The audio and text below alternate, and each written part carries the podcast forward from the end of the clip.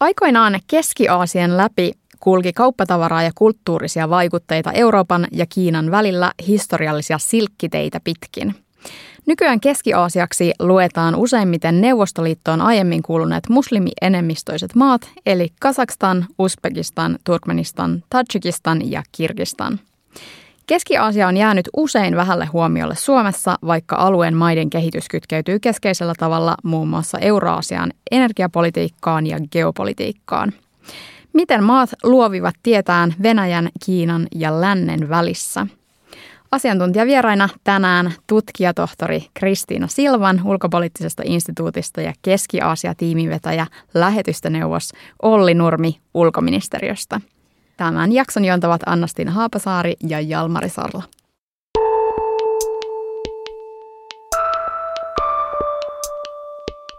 La storia di Europa è una storia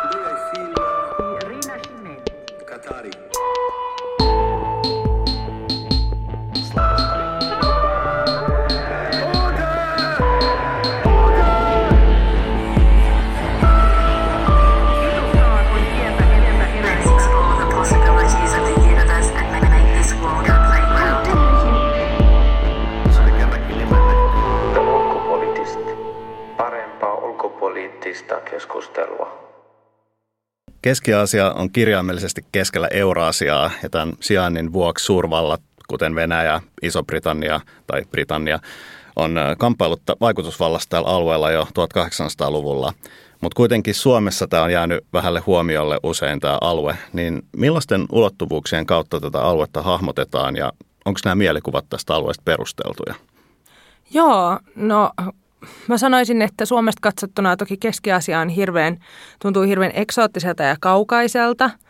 Öö, ja miten tämä sitten vaikuttaa siihen, miten me puhutaan Keski-Asiasta, on, on just tämä, että me nähdään se nimenomaan objektina öö, Venäjän politiikan öö, ja sitten Kiinan politiikan tavallaan niin kuin vastaanottajana ja me ehkä niin kuin tunnisteta niitä, niitä maita ja niiden, niiden omaa toimijuutta kovin herkästi olen joskus kuullut itseäni paremmalta keski-Aasian asiantuntijalta tämmöisen sanonnan, että jos haluaa olla uskottava keski-Aasian asiantuntija, niin ensimmäinen asia, mitä pitää todeta on, että mitään semmoista asiaa kuin keski ei oikeastaan ole olemassakaan.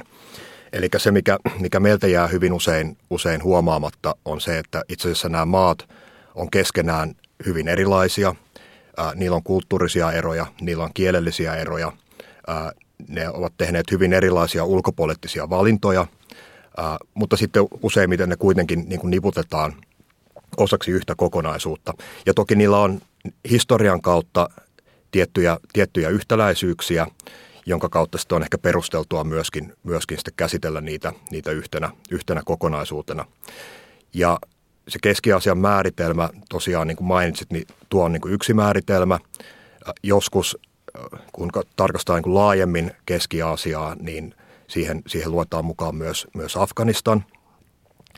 Ja, ja sitten niin joissain määritelmissä myöskin, myöskin Mongolia, joilla on sitten niin kuin näillä kahdella valtiolla taas niin kuin hyvin paljon kulttuurisia piirteitä, jotka on yhteneväisiä näiden, näiden tota, mainitsemiesi stan-päätteisten valtioiden kanssa – Onko tämä puhe niistä staneista jollain tavalla jopa ongelmallista joskus?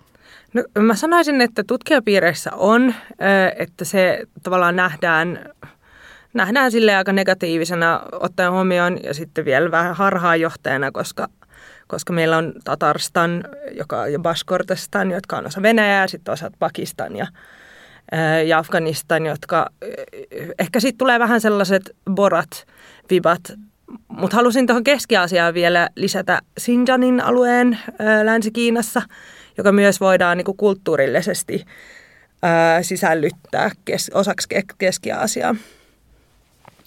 Joo, siis sinänsä sanastan, ää, käsittääkseni se on persialainen, tuo persian kielestä se alkuperäinen sana, ja se on sinänsä neutraali, eli tarkoittaa maata ja siis Kasakstan, Kasakkien maa ja, ja niin eteenpäin. Et se on sillä tavoin niin kuin nämä maat ovat, ovat alun perin nimensä, nimensä saaneet. Ja kun puhutaan tai kun yleistetään, niin, niin siinä juuri peittyy se, mihin aiemmin viittasin, eli että näiden mailla, näillä mailla on itse asiassa niin kuin hyvin paljon keskinäisiä eroavaisuuksia myöskin. Toivotaan, että se Boratin tekemä maabrändityö alkaa pikkuhiljaa häipyä ihmisten mielistä jo. No jos mennään sitten siihen, sanot, että nämä maat on keskenään erilaisia, niin jos hahmotellaan niitä vähän, että minkälaista alueesta sitten on kyse, niin äh, miten ne äh, ryhmittyy tai ryhmettyykö ollenkaan sitten tämmöisiltä poliittisilta järjestelmiltään ja suhteessa toisiinsa ja suhteessa sitten geopolitiikkaan laajemmin. Tämmöinen, että piirretään iso kuva tähän alkuun ja, ja vähän semmoisia aiheita, mitä yleensä tarkastellaan sitten – näihin maihin liittyen? No yksi tapa jaotella nämä, nämä viisi entistä neuvostotasavaltaa on, on jakaa niin kuin yläjuoksun ja alajuoksun maihin. Nyt katsotaan, saanko mennä oikein päin. Eli yläjuoksut maat olisi Tajikistan ja Kirgistan, jotka on vähän köyhempiä ja just vuoristoisia maita, kun taas sitten alajuoksun maat, eli Eli Kazakstan, Uzbekistan ja Turkmenistan on sitten tällaisia öljy- ja kaasuvaroiltaan rikkaita, mutta huomattavasti kuivempia maita. Joo, tässä viittaisin maantieteeseen ja historiaan. Suomessahan on tunnettu sanonta, että maantieteelle emme voi mitään, mutta tämä sanonta oikeastaan tietyllä tapaa pätee Keski-Aasiaan ehkä jopa enemmän kuin meihin. Et kun on joskus keskustellut keski kollegojen kanssa, niin on, on käyttänyt semmoista kielikuvaa, että, että kyllähän me niin kuin ymmärrämme, että meillä on ollut tämä, tämä karhu, jonka kanssa meidän on pitänyt oppia elämään, mutta teillä on sitten karhun lisäksi myös lohikäärme.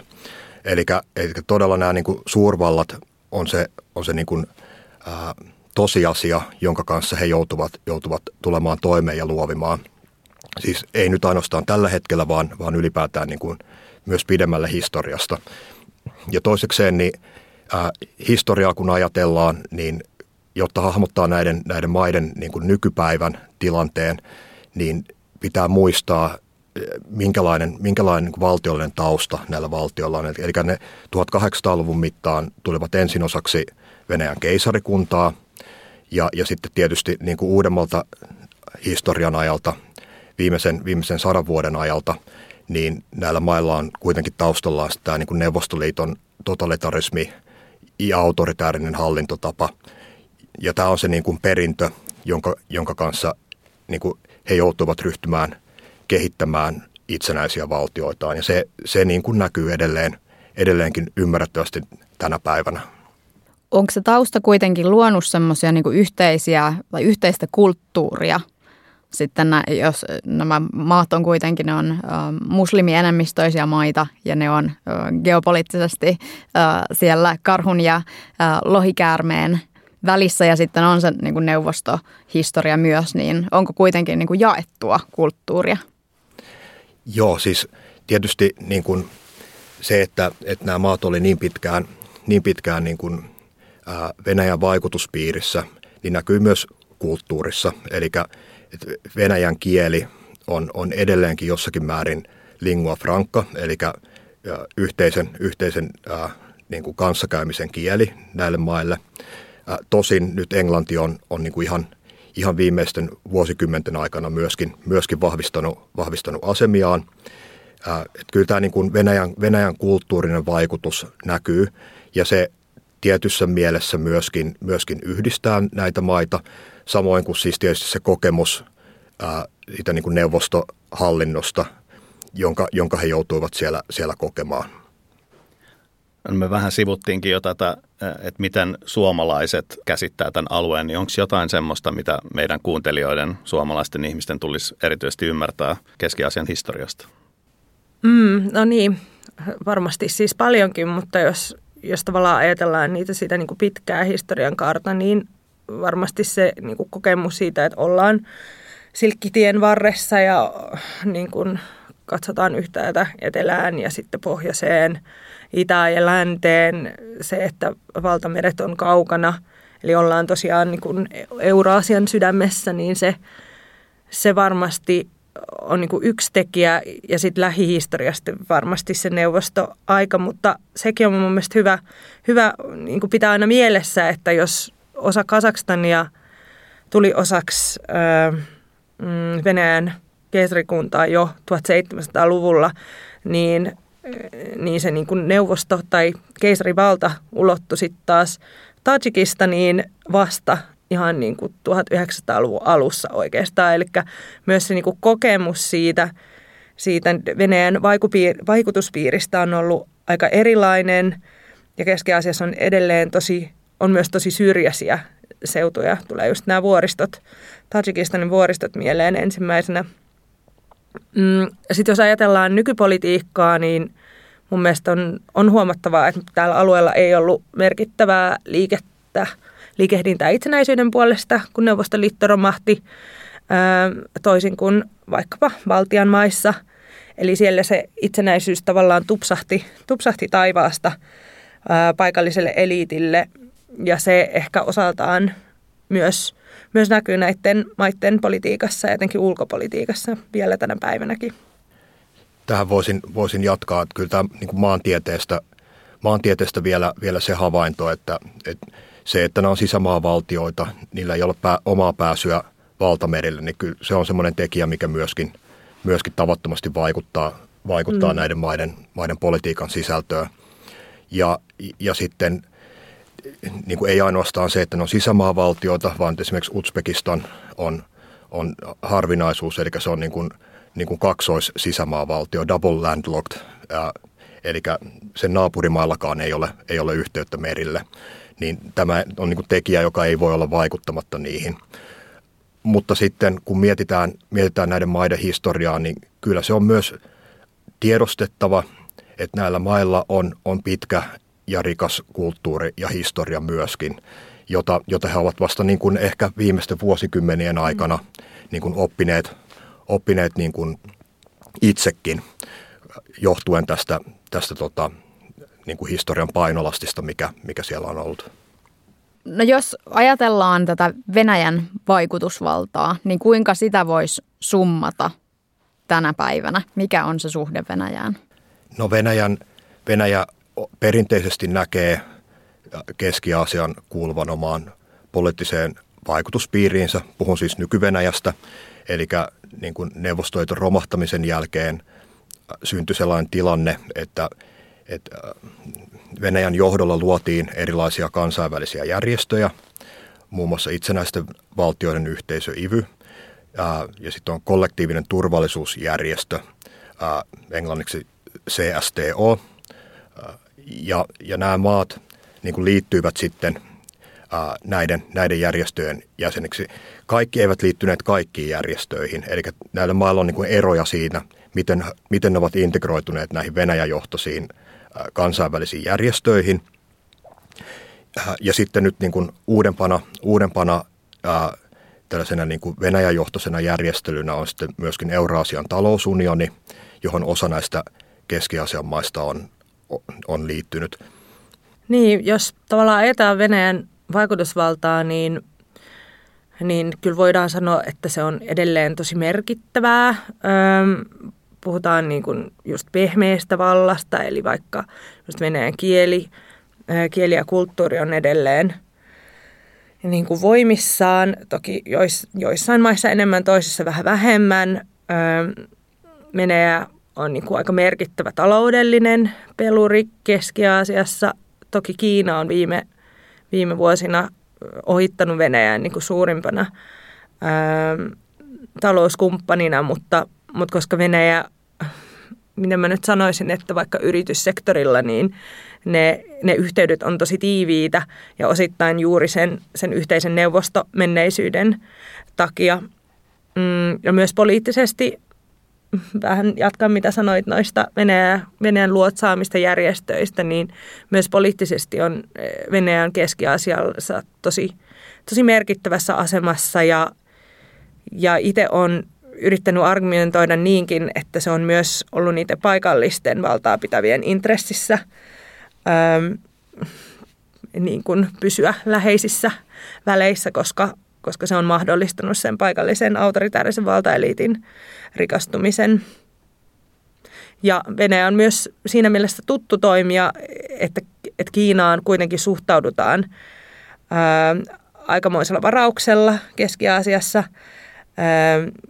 Ja sitten länsi nyt on, on aika kaukana. Turkki voisi olla aika kiinnostava kumppani, mutta, mutta sillä ei ole sitä samaa, samaa niin kuin historiallista merkitystä, mutta ei myöskään sitten sama, samoja taloudellisia mahdollisuuksia kuin vaikkapa Kiinalla.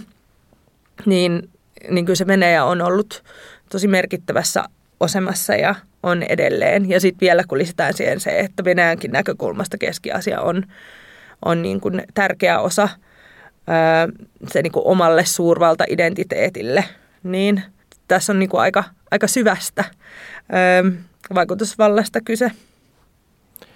Ja tähän, tähän on hyvä ehkä samaa hengenvetoon sitten ää, tuoda se huomio, että nyt niin Venäjän hyökkäyssodan seurauksena, niin, niin tässä tilanteessa on kyllä – niin kuin ihan selkeästi nähtävillä liikehdintää, eli sekä, sekä näiden, näiden maiden sisäpolitiikassa että sitten tietyissä, tietyissä ulkopoliittisissa valinnoissa. Joo, se on myös tärkeää, että kyllähän se Venäjän vaikutusvalta on ollut niin kuin selkeästi laskussa jo ennen tätä hyökkäyssotaa.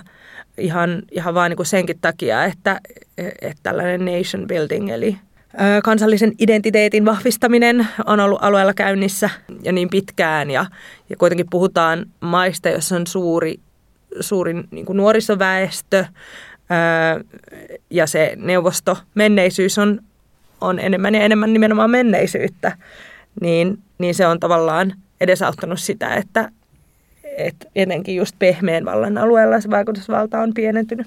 Jos lyhyesti vielä näiden maiden poliittisista järjestelmistä, niin määrittääkö jokin yksi tekijä tai, tai tämmöinen niin kuin vallanjako näitä, näitä aluetta tai yhdistääkö? No viittasin siinä niin kuin tuossa hetki sitten siihen, että on niin kuin muistettava näiden maiden historia, lähihistoria, kun arvioidaan niiden poliittisia järjestelmiä. Eli se, että nämä on, niin kuin, nämä on takana niin kuin Neuvostoliiton totalitaristinen järjestelmä ja ne on kansakuntina ja, ja valtioina kuitenkin, niin kuin, tai kansakuntia, joille valtiollinen itsenäisyys on aika uusi, uusi niin kuin ilmiö, niin tämä pitää niin kuin muistaa, kun, kun arvioidaan, että mikä, mikä tila siellä yhteiskunnassa vallitsee.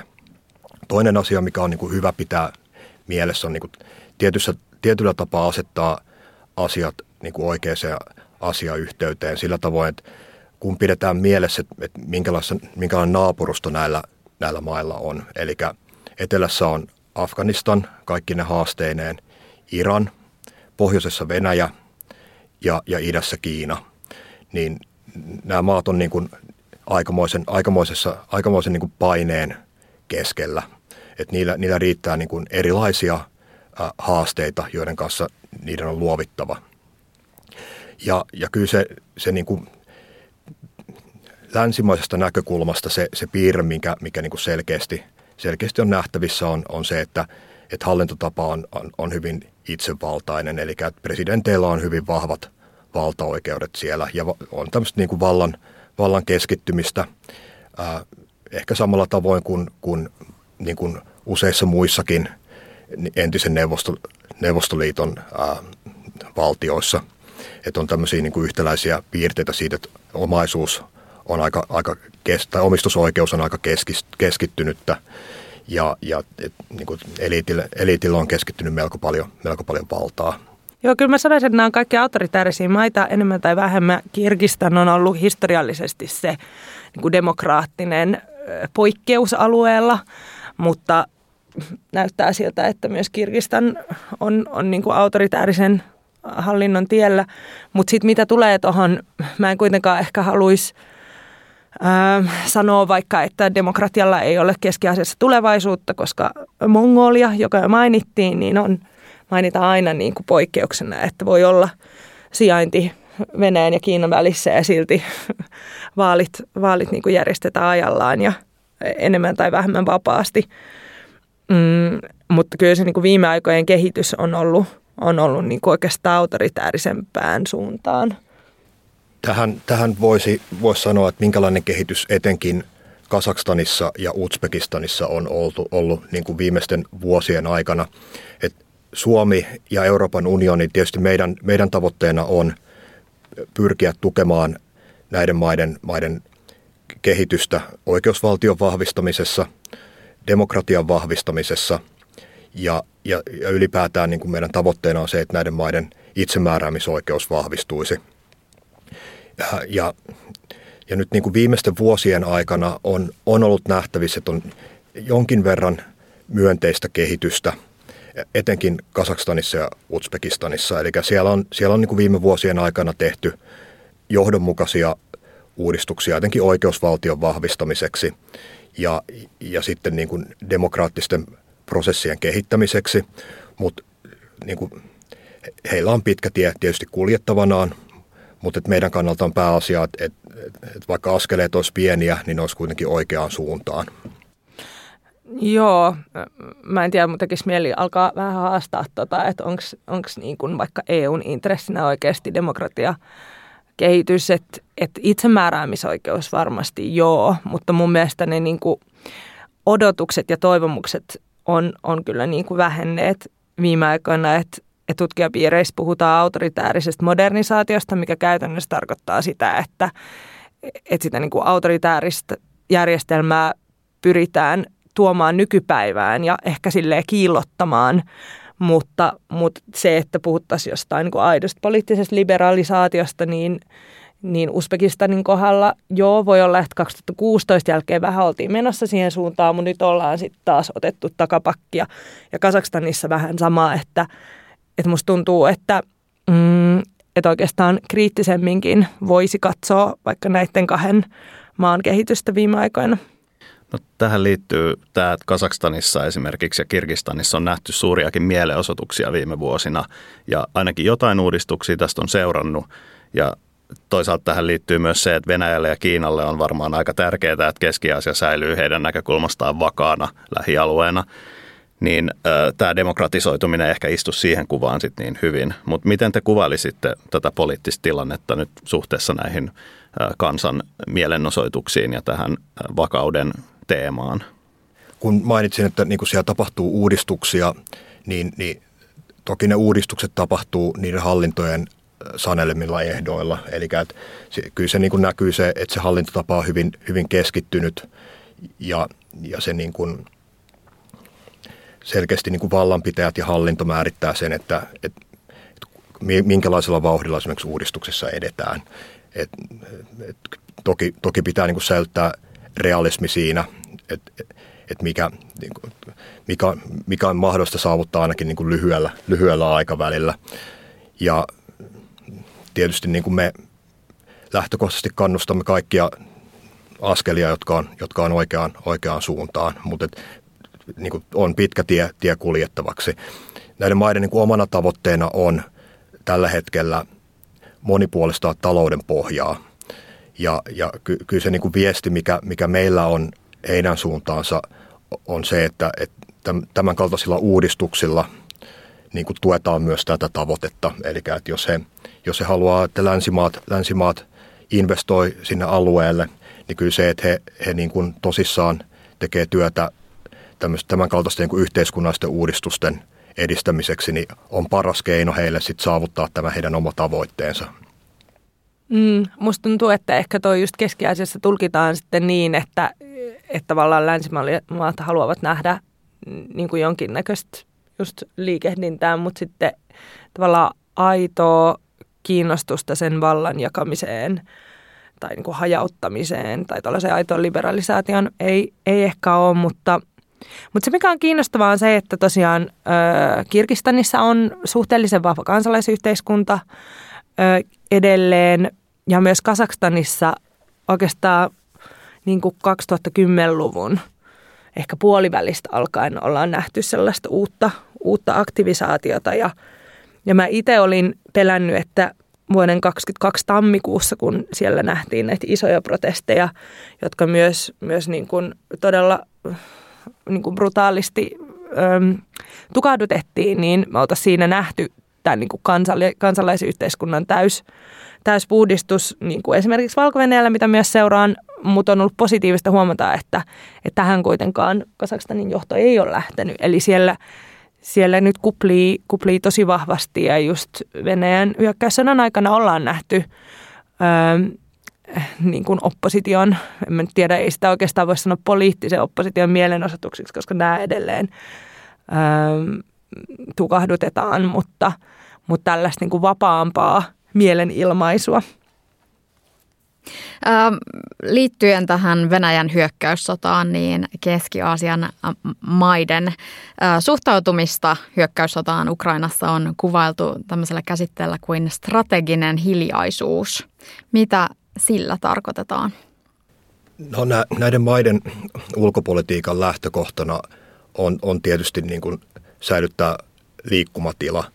Ja, ja kyllä näiden niin kuin maiden keskeisenä tavoitteena on, on tämmöinen niin kuin tasapainoilu tässä niin kuin omassa naapurustossa niin kuin Kiinan, Kiinan ja Venäjän, Venäjän välissä.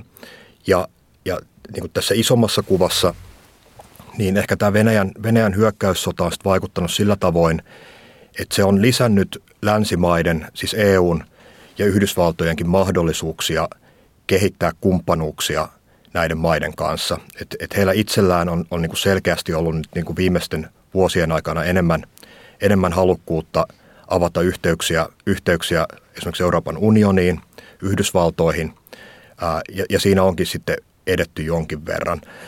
Ää, ja sitten erittäin merkittävänä niin kuin muutoksena, niin viimeisten vuosien aikana niin kuin näiden maiden keskinäisessä alueellisessa yhteistyössä on myös tapahtunut niin kuin edistymistä. Ja kun aiemmin tilanne oli se, että, että näillä mailla ei niin kuin juurikaan ollut keskinäistä yhteistyötä, vaan se yhteistyö tapahtui pääasiassa sitten näiden niin kuin, niin kuin erilaisten kansainvälisten järjestöjen puitteissa, siis niin kuin Venäjän johtosten kansainvälisten järjestöjen puitteissa, niin, niin tässä on tapahtunut selkeää edistystä. Ja nämä maat on niin kuin, äh, esimerkiksi pystyneet sopimaan useista rajankäynneistä keskenään, kun niillä oli aiemmin, aiemmin erilaisia jännitteitä rajaseuduilla, niin nyt ne on niin kuin, kyenneet kuitenkin saavuttamaan, saavuttamaan niin kuin, sovun useissa kohdin niin kuin näitä kiisteltyjä, kiisteltyjä rajoja. Joo, jos mä voin palata tähän strategiseen ö, hiljaisuuteen, se on siis mun mielestä tosi kiinnostavaa, koska kyseisen ei ole niin neutraali positio, vaan ihan vaan se, että ei olla sanottu, pihahduttu, ei, ei pihahduttu mitään siitä. Mä itse tein tutkimusta Kasakstanin mediasta ja kävi ilmi, että sille ei siis moneen kuukauteen virallisessa valtiomediassa kirjoitettu mitään Oho. hyökkäyssodasta, mikä oli kyllä aikamoinen, aikamoinen niin kuin saavutus. Ja mä itse peilaan sitä myös niin kuin vaikka valko joka olisi varmasti myös halunnut olla strategisesti hiljaa, mutta, mutta ei sitten sattuneista syistä sitä voi tehdä, koska nyt taas valko suhde Venäjään on nykyään niin, niin läheinen ja lämmin. Mutta se, että, että Keski-Aasian maat, myös ne niin kuin kaikista köyhimmät, niin, niin pystyi, pystyi olemaan täysin hiljaa, niin se oli aikamoinen saavutus. Onko tämä tapahtunut täysin ilman mitään koordinaatiota, että he ovat vaan tulleet tähän positioon jotenkin? No siis ei. Tämä, tämä, tähän liittyy yksi sellainen hauska juttu, mikä oli, eh, tai no ei se ole nyt hauska juttu, mutta siis Kirgisian presidentti Japaravhan alun perin omalla Facebook-sivullaan kirjoitti eh, kaikkea hyvää Venäjälle hyökkäyksessä, mutta sitten se, se nopeasti kyllä deletoitiin, että siinä ehkä näkee, että hän itse oli oli ajatellut, että, että tämä on se oikea, oikea reaktio, mutta, mutta toki se on siinä mielessä niin kuin koordinoitua, että selkeästi presidentin hallinnoista on lähtenyt viesti, että, että niin kuin täh, tähän emme ota kantaa, mm, mutta ei voida puhua sitä, että nämä maat olisivat keskenään sitä koordinoinut. Joo, näiden, näiden Keski-Aasian maiden linjanahan on ollut pidättäytyä ottamasta kantaa Venäjän hyökkäyssotaan kansainvälisillä foorumeilla. Et YK ja Etyin puitteissa niin joko he äänestävät tyhjää tai ovat poissa mm. näiden äänestysten aikana. Et, et tämä on niin kuin ollut heidän, heidän kannaltaan niin kuin liian, tai ovat arvioineet, että tämä on liian herkkä kysymys heille, että, että he voisivat ottaa siihen kantaa. No niin kuin länsimaiden, siis Suomen, Euroopan unionin tavoitteena on, olisi tietysti se, että, että kansainvälinen yhteisö mahdollisimman laajasti liittyisi tuomitsemaan Venäjän kansainvälisen oikeuden, oikeuden vastaiset toimet ja tämän laittoman hyökkäyssodan, jota he käyvät. Mutta tota, keski-Aasian maat on, on valinneet tämmöisen pidäyttäytyväisen kannan. Mutta se, se ei ole niin kuin koko kuva. Et, et kyllä, nämä, kyllä nämä maat on niin kuin, niin kuin tehneet useita niin kuin pienempiä toimia tämän, tämän hyökkäyssodan aikana. Et esimerkiksi he ovat niin kuin kieltäneet kansalaisiaan värväytymästä Venäjän asevoimiin, mikä on niin kuin, kuitenkin semmoinen erittäin konkreettinen, konkreettinen toimi. Et, ja on, on, on niin kuin useita muitakin, muitakin tämmöisiä niin kuin pienempiä tämmöisiä niin kuin toimia, jotka ei välttämättä näy niin hyvin, hyvin julkisuudessa. Niin kuin esimerkiksi se, että kun Venäjä käynnisti osittaisen liikekannallepanon, niin, niin sen seurauksena sitten Keski-Aasiaan siirtyi hyvin lyhyessä ää, aikavälissä niin kuin paljon, paljon venäläisiä, jotka sitten pyrki välttelemään t- tätä liikekannallepanoa. Se, niin kuin, silloin se vaikutus, että esimerkiksi niin kuin isojen kaupunkien vuokrahinnat lähti Keski-Aasiassa niin kuin nopeasti nousuun, koska kysyntä lisääntyi yllättäen todella paljon. Ja tätä kautta olisi niin kuin myös sisäpoliittista painetta reagoida asiaan. Ja niin kuin tämmöisenä yhtenä toimena esimerkiksi Kasakstan on rajoittanut Euraasian talousunionin kansalaisten, käytännössä, käytännössä lähinnä Venäjän kansalaisten, niin vapaata oleskeluoikeutta Kasakstanissa. Eli että niin kuin pinnan alla on tapahtunut paljon tämmöistä pientä. Ja Kasakstan on, on, on, Kasakstanin presidentti Tokajev on myös ää, niin kuin, näistä niin kuin sen alueen ää, presidenteistä ainoana, niin, niin myöskin niin kuin esittänyt Venäjää kritisoivia lausuntoja ja tehnyt sen niin kuin, niin kuin myöskin esimerkiksi Pietarin talousfoorumissa presidentti Putinin läsnä ollessa. Mutta nämä lausunnot on tietysti ollut niin kuin hyvin, hyvin niin kuin meidän näkökulmasta aika varovaisia. Et on, on muun muassa todennut, että, että Kasakstan ei, ei aio tunnustaa näitä Venäjän nukkevaltioita, niin sanottuja kansantasavaltoja, jota, jota on luotu itäiseen Ukrainaan. Joo, mutta mä lisäisin, että, että tavallaan niitä viestejä on tullut myös tavallaan Venäjä-mielisiä viestejä. Että esimerkiksi äh, voitonpäivän juhlinta siellä äh, toukokuussa, niin kaikki Keski-Aasian presidentit saapuivat Moskovaan ja olivat läsnä. Toki sitten sit heti oli spekulaatiota sille, että, että kenellä oli mitäkin symboleja, että, että, että tässä niin on aika paljon nyansseja. Mutta kyllä mun mielestä näyttää vaikuttua tai aika vahvasti siltä, että, että samanaikaisesti halutaan ottaa sitä etäisyyttä Venäjästä osittain just kansainvälisen paineen seurauksena, mutta sitten toisaalta ehkä pelätään Venäjän reaktioita siihen, että, että miten, tota, miten, miten reagoidaan vaikka just – että esimerkiksi kun, tulee, kun mainitsit sen, että, että tavallaan kansalaisia halutaan niin kuin estää siitä, että he menis osallistua tähän sotaan, mutta sitten toisaalta sitä ei välttämättä niin kuin, täyteen panna, että, että tavallaan tulee se yksi viesti siitä, että näin, älkää toimiko, mutta sitten sit se toinen hiljainen viesti onkin se, että oikeastaan seuraukset ei välttämättä ole niin pahoja. Voin, jos tähän voin vielä, vielä täydentää, että et, jota on totta, että viime, viime toukokuussa niin näissä niin sanotun voitonpäivän juhlallisuuksissa niin, niin Keski-Aasian maiden presidentit olivat, olivat läsnä ja oli näitä nyansseja, mistä Kristiina mainitsi. Ää, mutta sitten niin kun, ää, mä, tämän voisi myös tulkita, että on osa sitä se heidän harrastamansa tasapainoilua. Mm. Eli niin kuin viime toukokuussa myöskin keski oli huippukokous, ensimmäinen laatuaan – Kiinan kanssa. Eli että he on niin tämän hyvin korkean profiilin poliittinen avaus myös Kiinan suuntaan. Ja sitten toisaalta jo sitä seuraavan kuun aikana kesäkuussa keski presidentit tapasivat Euroopan neuvoston puheenjohtaja Michelin tämmöisessä epävirallisessa huippukokouksessa Kirgisiassa.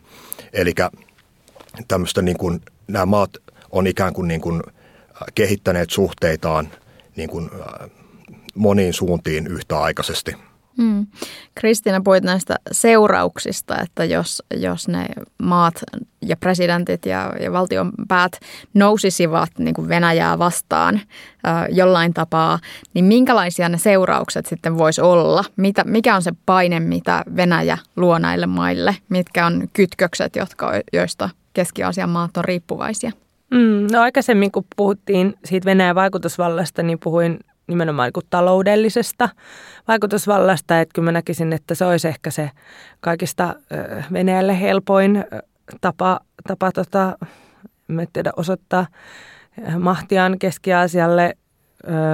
Venäjällä on töissä miljoonia keski-aasialaisia vierastyöläisiä. Ja Venäjä on jo aikaisemmin historiassa sillä lailla vähän niin kuin, miten mä nyt sanoisin, muistuttanut etenkin Tajikistania ja Kirgistania siitä, että, että tota, nämä Uzbekistan myös, että, että nämä, nämä kansalaiset voi olla, että he, he joutuvat palaamaan kotimaahansa, jos, jos tulee jotain ryppyjä kahdenvälisiin suhteisiin. Ja toki Keski-Aasian maiden näkökulmasta he eivät todellakaan halua niin kuin miljoonia nuoria ö, miehiä takaisin kotiin, koska yksinkertaisesti ei ole heille kaikille työpaikkoja.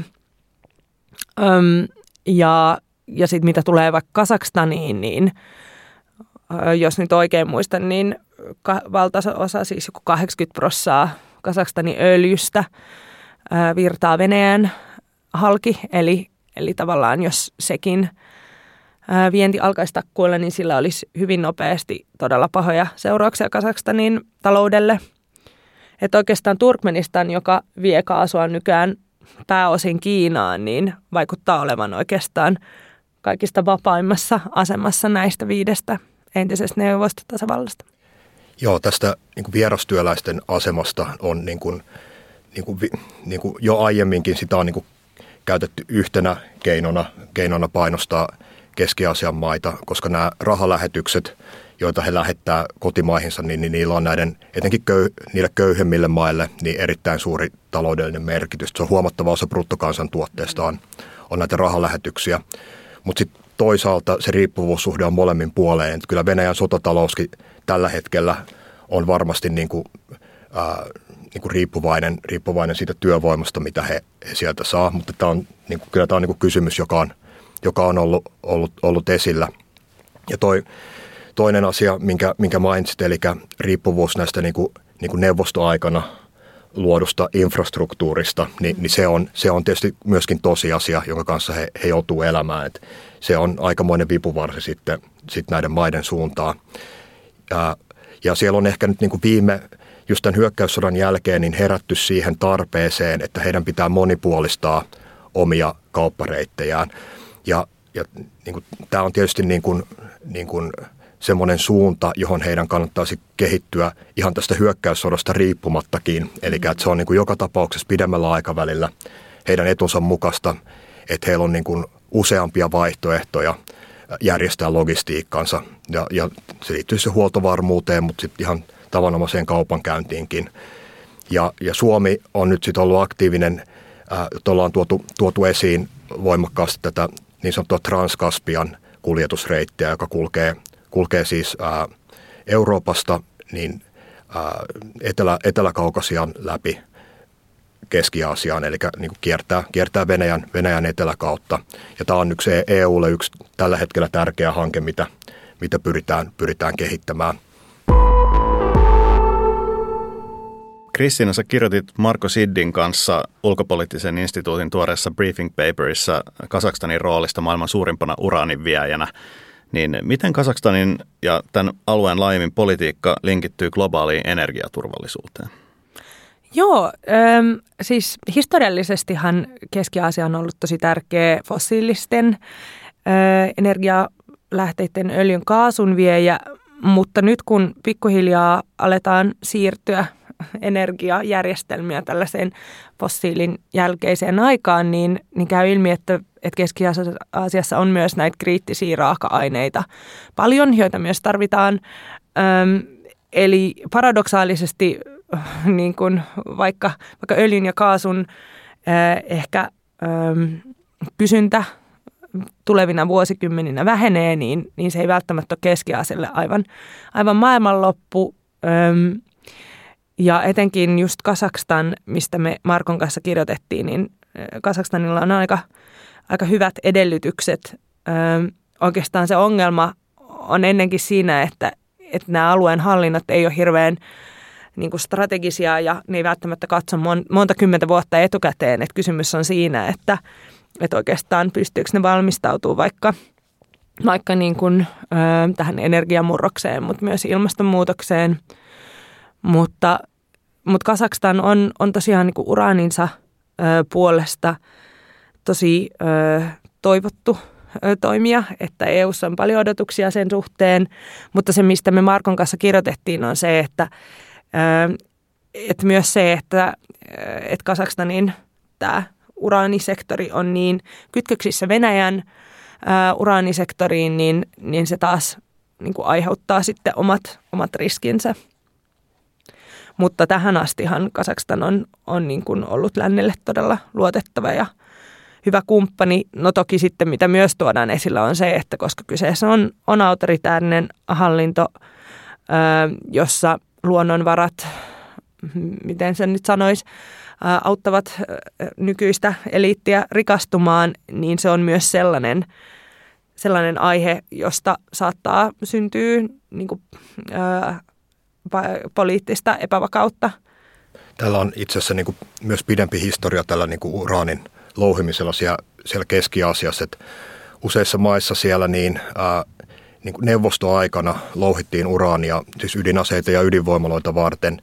Ja, ja siitä on itse asiassa syntynyt aikamoisia ympäristöhaasteita, niin kuin muun muassa veden, veden saastumisen muodossa. Ja niin kuin Euroopan unioni ja Suomikin yhtenä rahoittajana on ollut niin kuin mukana, mukana siinä työssä, että näitä, niin kuin, näiden vanhojen kaivosten ympäristövaikutuksia on, on pyritty rajaamaan. Ja sitten yhtenä tämmöisenä niin kuin esimerkiksi neuvostoajan raskaana perintönä, niin, niin Kasakstanissa on näitä niin kuin vanhoja neuvostoaikaisia ydinkoealueita, joilla on sitten ymmärrettävästi omat omat, omat niin kuin vakavat ympäristöhaasteensa, mm. joita, joita he niin kuin vieläkin joutuu, joutuu sitten niin kuin, ää, pienentämään. Ja nyt kun puhutaan ympäristöhaasteista, niin on pakko mainita myös Aral-järvi, joka on ehkä niin kuin ympäristötragedia numero yksi ylipäänsä Neuvostoliitossa, mutta koska se sijaitsee Keski-Asiassa, niin toki, toki Keski-Asian maille se on myös ihan valtavan iso – iso tällainen menneisyyden katastrofi. Ja, joo, ja mainitsen tässä sen, että, että Suomi on myös tätäkin, tätäkin ollut, ollut tukemassa osana kansainvälistä yhteisöä, että on, on niin kuin pyritty lievittämään sen niin kuin Aral, Araljärven katastrofin vakavia ympäristöseuraamuksia. Ja se niin kuin veden käyttöön liittyvät kysymykset on, on semmoinen niin mielenkiintoinen kokonaisuus, koska mm. niin kuin tällä alueella on niin kuin haasteena niin kuin väestö, nopea väestön kasvu, mikä, mikä luo niin kuin painetta näiden maiden, maiden, maiden sisällä. Sit niin kuin, että esimerkiksi nuorisolle pitää löytää, löytää koulutusta ja työtä. Mutta sitten toinen iso haaste on ilmastonmuutos ja niin kuin vesiresurssien niukkuus siellä alueella. Ja, ja tähän liittyy osaltaan itse asiassa myös, myös Afganistan, koska Taleban hallinto on, on viime aikoina aloittanut tämmöistä suurisuuntaista ää, niin kuin kanaalin kaivuuta – jossa Amu Darja joen vettä ohjattaisiin niin kuin, niin kuin keinokasteluun hyvin kuivalle alueelle. Ja sitten keski maiden pelkona on, että tämä, tämä niin kuin entisestään niin kuin heikentäisi heidän käytettävissään olevia vesivaroja. Ja, ja tämä vaikuttaisi myös Araljärveen, sitten, koska se on siihen suuntaan myöskin tämä, tämä joki, joki laskee. Elikkä, et, ja tämä on oikeastaan niin kuin yksi syy, minkä takia me, me halutaan niin kuin voimaasti tukea sitä, että nämä Keski-Aasian maat kehittäisivät niin ennen kaikkea niin keskinäistä alueellista yhteistyötä, koska se on niin kuin ainoa keino löytää ratkaisuja esimerkiksi tässä niin kuin rajat, rajat ylittävien vesiresurssien niin kuin hallinnointiin kestävällä tavalla. Näiden Keski-Aasian maiden myös sit kansainväliset sitoumukset laajemmin erinäisiin yhteisöihin on äh, ikään kuin tämmöinen tilkkutäkki, on tämmöinen itsenäisten valtioiden yhteisö IVY ja sen sotilasliitto kollektiivinen turvallisuusjärjestö on Euraasian talousyhteisö ja sen myötä synnytetty Euraasian talousunioni ja sitten on vielä tämmöinen Kiinan luotsaama Shanghain yhteistyöjärjestö. Minkälaisia elimiä nämä, nämä on? IVY, eli itsenäisten valtioiden yhteisö, niin se perustettiin silloin, kun Neuvostoliitto hajosi ja siinä oli ajatuksena lähinnä se, että siellä voidaan sitten äh, niin kuin suoria käytännön asioita siitä, että kuinka, kuinka nyt niin kuin tämä, tämä yksi valtio tästä hajoaa. Mutta sitten taas Eurasian talousunioni ja sitten se kollektiivinen turvallisuussopimusjärjestö, niin ne on taas ollut Venäjän tällaisia niin kuin vastalauseita sekä Natolle että sitten EUlle. Eli siis KTSJ on niin hyvin pitkälle kopio Natosta ja sitten myös tämä Eurasian talousliitto on kopio EUsta. Toki molemmat sisällöltään niin kuin hyvin erilaisia kuin, kuin mitä meidän niin kuin läntiset järjestöt, Joo. joissa, joissa valtiot on aidosti tasavertaisessa asemassa. Nämä on niin kuin hyvin Venäjä, Venäjä-vetoisia kansainvälisiä formaatteja. Ja mä voisin ehkä tässä mainita myös, myös sen, että mitä, mitä Euroopan unioni siellä alueella, alueella tekee. Eli meillä on niin unionin, unionin kautta vuodelta 2019 Keski-Aasian strategia. Siinä on niin kolme päätavoitetta. Vaurauden, vaurauden lisääminen, resilienssin eli kriisinkestokyvyn lisääminen ja sitten alueellisen yhteistyön edistäminen. Eli nämä on niin päätavoitteet, joita unioni on, unioni on sinne alueelle asettanut. Ja Suomella on semmoinen, semmoinen ihan merkityksellinen rooli siinä sen takia, että ää, kokenut suomalainen diplomaatti Terhi Hakala on, on tällä hetkellä EUn erityisedustaja Keski-Aasiassa. Eli että meillä on, meillä on tämmöinen niin kuin korkea-arvoinen ää, diplomaatti niin ää, edustamassa unionia Keski-Aasian suuntaan. Hyvä Terhi. Mä kysyisin vielä, kun on ollut viime aikoina ollut puhetta paljon näistä aidalla istuvista maista, eli semmoisista, jotka ei ole varsinaisesti ota, valitse puoliaan ähm, niin kuin lähtökohtaisesti, vaan valitsevat sitten aina äh, riippuen äh, siitä, että mikä palvelee heidän intressejään, niin siinä vaiheessa sitten niin kuin hyppäävät tiettyyn kelkkaan. Niin voiko ajatella, että nämä Keski-Aasian maat on näitä, juurikin näitä aidalla istuvia maita? Kyllä se sitä määritelmää vastaa. Äh, mutta niin kuin, niin kuin me aiemmin keskusteltiin, niin se kuva ei ole niin kuin täysin ykselitteinen. Et, et mm. Se kun vähän kaivaa pintaa syvemmältä, niin, on, niin kuin näkee, että et, et on, on, et he ovat tehneet kyllä niin kuin erilaisia toimia. Ja se, mistä paljon on, on mediassa ollut keskustelua Suomessakin, niin liittyy tähän niin kuin pakotepolitiikkaan. Mm. Ja, ja siis siihen, että, että EU ja länsimaat on, ja Yhdysvallat on asettanut pakotteita ää, tai kohdistaen pakotteita Venäjään, jotta pystyttäisiin rajoittamaan Venäjän kykyä jatkaa tätä hyökkäyssotaa Ukrainaa vastaan. Ja pakotteiden tavoitteenahan on, että rauha saataisiin palautettua nopeammin. No meidän linjana on se, että, että lähtökohtaisesti toivotaan, että kaikki kolmannet maat liittyisi, liittyisi näihin pakotteisiin, mutta tietysti tämä ei ole niin todellisuus, vaan itse asiassa huomattava osa kolmasista valtioista niin ei, ei näihin pakotteihin ole niin sitoutuneet. Näin on, näin on myöskin Keski-Aasiassa, jolloin sitten niin kuin jäljelle jää se, että, että pyritään sitten niin kuin vaikuttamaan siihen, että Venäjä ei voisi käyttää näitä, näitä kolmansia valtioita pakotteiden kiertämiseen. Niin mä ehkä sanoisin, että ei ne nyt niin kuin istu aidalla, vaan ne lähinnä roikkuu siellä Venäjän puolella aitaa, että, että ei ole ehkä samalla lailla jalat, jalat maassa kuin valko mutta, mutta myös niin kuin ei vaan ole realiteettia, että, että jotenkin, eikä se ole niiden alueiden niin kuin tämänhetkisen elitin intressissä, että jotenkin yhtäkkiä laitettaisiin kaikki välit poikki Venäjään. Mutta tulevaisuudessa voi olla, että on erilainen tilanne. Et esimerkiksi mitä tulee Uzbekistaniin Karimovin aikakaudella, että vaikka kyseessä on niin todella autoritäärinen maa, niin, niin Karimov oli myös niin kuin, piti Uzbekistanin todella – todella silleen, mitä mä nyt sanoisin, itsenäisenä ja riippumattomana Venäjästä, mutta myös sit Kiinasta ja kaikista muistakin.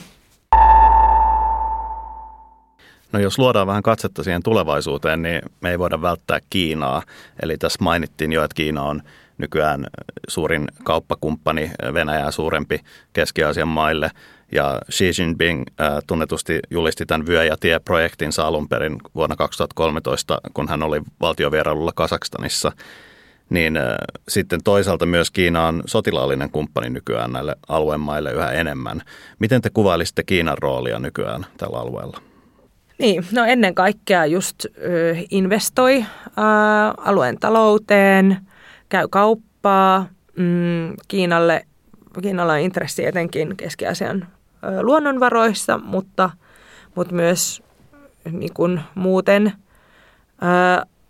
ehkä just uutena kiinnostavana elementtinä on tämä niin kuin sotilaallinen yhteistyö, jolla Keski-Aasian maat haluaa ehkä tasapainottaa just sitä aikaisempaa turvautumista Venäjään, joka nyt sitten tällä hetkellä on, on niin kuin monesta syystä ongelmallinen kumppani, mutta ei, ei kuitenkaan sellainen, jota haluttaisiin aivan, aivan täysin. Että kyse on myös niin kuin tasapainottamisesta taas, ei, ei siitä, että, että hylätään, hylätään Venäjä ja, ja niin kuin hypätään Kiinan kelkkaan. Mm, ja sitten se, mikä on aika kiinnostavaa, on niin kuin kulttuurinen, Kiinan kulttuuridiplomatia Keski-Aasiassa, mikä käy tällä aika, aika kuumana. Ja se on Kiinan pyrkimys vastata siihen, siihen niin kuin, niihin negatiivisiin ö, asenteisiin, mitä Keski-Aasiassa on, mitä tulee Kiinaan. Usein sanotaan, että, että Kiina pelaa niin kuin pitkää peliä, eli niin kuin hitaasti lisätään vaikutusvaltaa etenkin talouden kautta. Ja kyllähän se niin kuin keskiasiassa pitää paikkansa, että he, heillä on niin kuin todella tämmöinen niin kuin vaiheittainen lähestymistapa. Mutta nyt ihan viime aikoina niin, niin, niin Kiina on myös laajentanut vähän kuin uusille alueille tätä yhteistyötään, mitä he näiden maiden kanssa tekee.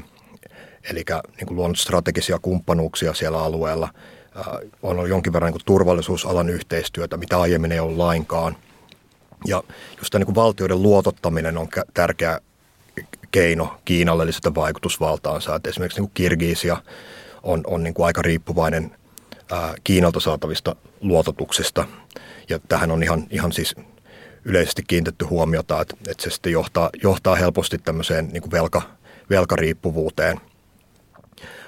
Mutta sitten niin kuin keski on selkeästi Kiinan ulkopolitiikassa kasvava merkitys – mikä näkyy siis siinä ihan, että kuinka paljon Kiinan johto on kiinnittänyt huomiota siihen alueeseen, kuinka paljon siellä on vierailtu, järjestetty eri, eri tapaamisia.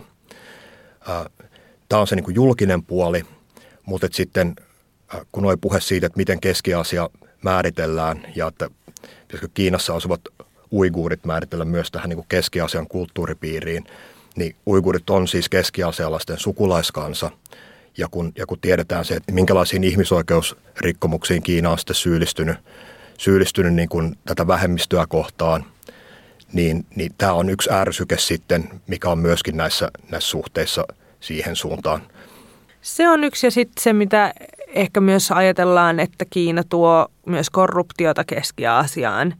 Eli just pelätään paitsi tätä niin kuin velka-ansaa, mutta myös sitä, että, että se niin kuin kiinalaiset, kiinalainen raha vaan niin kuin pahentaa sitä paikallista korruptiota. Onko länsimaat jättämässä niin kuin alueen kasvavasti Venäjän ja, ja Kiinan väliin vai, vai onko jotain niin kuin, tavallaan millä tavalla länsimaat yrittää sitten niin kuin koplata sitä vielä vahvemmin aluetta haltuun? Niin, no ehkä just Afganistanista vetäytymisen jälkeen vaikutti siltä, että Yhdysvaltoja ei, ei keski juuri kiinnosta, mutta nyt Ukrainan sodan myötä taas kiinnostaakin, etenkin just sen takia, että, että näitä Venäjä-pakotteita kierretään muun muassa Keski-Aasian kautta. Ja Yhdysvallat yrittää nyt kovasti ja länsi laajemminkin viestiä Keski-Aasiaan, että, että tämä, ei ole, tämä ei ole kannattavaa ja yritetään tarjota myös erinäisiä porkkanoita. Ja sä varmaan osaat kertoa sitten siitä EU-strategiasta vai siitä me oikeastaan puhuttiinkin jo. Kyllä se isompi kuva on, on se, että et, et, et näiden maiden suhteet Euroopan unioniin on, on syvenemässä. Että kyllä se niin kuin, niitä, niitä suhteita on nyt niin kuin viimeisten vuosien aikana ää, tai kehitetty enemmän, enemmän kuin, kuin aiemmin ja paljon voimallisemmin. Väittäisin, että, että kyllä se trendi on, on se, että, että näiden maiden suhteet Euroopan unionin ja Yhdysvaltoihin on, on vaan vahvistumassa, ei suinkaan heikentymässä. Ja, ja tämä on tietysti osa sitä heidän, heidän niin tasapainoiluaan siellä alueella. Että nämä suhteet, yhteistyö Euroopan unionin ja, ja Yhdysvaltojen kanssa sitä auttaa tuomaan, tuomaan taas tasapainoa siihen niin kuin heidän suhteensa Kiinaan ja Venäjään. Et tietysti ää, tietysti he tasapainottaa myös niin kuin Kiinaa ja Venäjää keskenään myöskin, eli, eli he, he joutuu niin kuin tämän, tällaisen niin kuin reaalipolitiikan kanssa elämään. Mm. Ja, ja Natolla sitten niin kuin on myös, myös rajattua, ää, yhteistyötä, yhteistyötä niin kuin rauhankumppanuuden kautta siellä, siellä alueella. Ja sen lisäksi NATO on sillä lailla epäsuorasti läsnä Keski-Aasiassa, että Turkki on noussut Keski-Aasiassa aika niin kuin tärkeäseen rooliin, etenkin turkkilaiset droonit kiinnostavat keski-aasialaisia ostajia. Eli tavallaan sitä kautta myös, myös NATO on, on tullut lähemmäs ja mä ehkä lisäisin tuohon, että, että niin kuin mielipidemittausten mukaan tosiaan etenkin vaikka niin kuin Euroopan unioni nähdään kyllä hyvin positiivisena toimijana Keski-Aasiassa, mutta se koetaan, että se on, on tosi kaukainen. Ja mä mietin myös sitä, että nyt kun tutkijat on argumentoinut sitä, että, että sekä Yhdysvallat että EU on, on vähentänyt tätä niin kuin demokratian ää, tukemisen retoriikkaa, niin, niin onko se tavallaan, se tavallaan tuo sitten ehkä sen valtaeliitin lisää sen halukkuutta tehdä yhteistyötä lännen kanssa, mutta se saattaa sitten taas niin kuin luoda pettymyksiä siellä kansalaisyhteiskunnan piirissä. Mä voisin, voisin mainita, mainita sen vielä, että, että nyt tämän Suomen nykyisen hallituksen, Orpon hallituksen hallitusohjelmassa on itse asiassa myöskin hyvin, hyvin niin kuin selkeä kirjaus liittyen Keski-Aasiaan. Eli se on ensimmäistä kertaa niin kuin hyvin, niin kuin se alue on niin kuin erikseen, erikseen mainittuna hallitusohjelmassa. Ja, ja se niin kuin lähtökohta on, että, että tällä alueella on turvallisuuspoliittista merkitystä ja sitä kautta sitten pyritään syventämään taloudellisia suhteita Keski-Aasian maiden kanssa. Eli tämä on se, niin kuin mikä, mikä nyt sitten ohjaa, ohjaa myös, myös meidän, meidän toimintaa siellä alueella. Toi on hyvin kiinnostavaa siitä näkökulmasta myös, että jos aluksi ehkä summattiin sitä, että niitä nähdään jotenkin semmoisina objektina se alue, niin täällähän on vähän niin kuin välineellinen arvo sitten myös, myös Suomen näkökulmasta. Päinvastoin koska kyllä meidän vilpitön pyrkimys on näiden maiden itsemääräämisoikeuden vahvistaminen. Se on, se on heidän etunsa mukaista ja se on meidän, edun, meidän etumme mukaista. Me jäädään seuraamaan varmasti tätä tilannetta kaikki tosi kiinnostuneena, mutta nyt tähän on hyvä lopettaa tämä tosi kiinnostava keskustelu. Eli kiitos tosi paljon Kristina Silvan ja Olli Nurmi. Kiitos oikein paljon. Kiitos.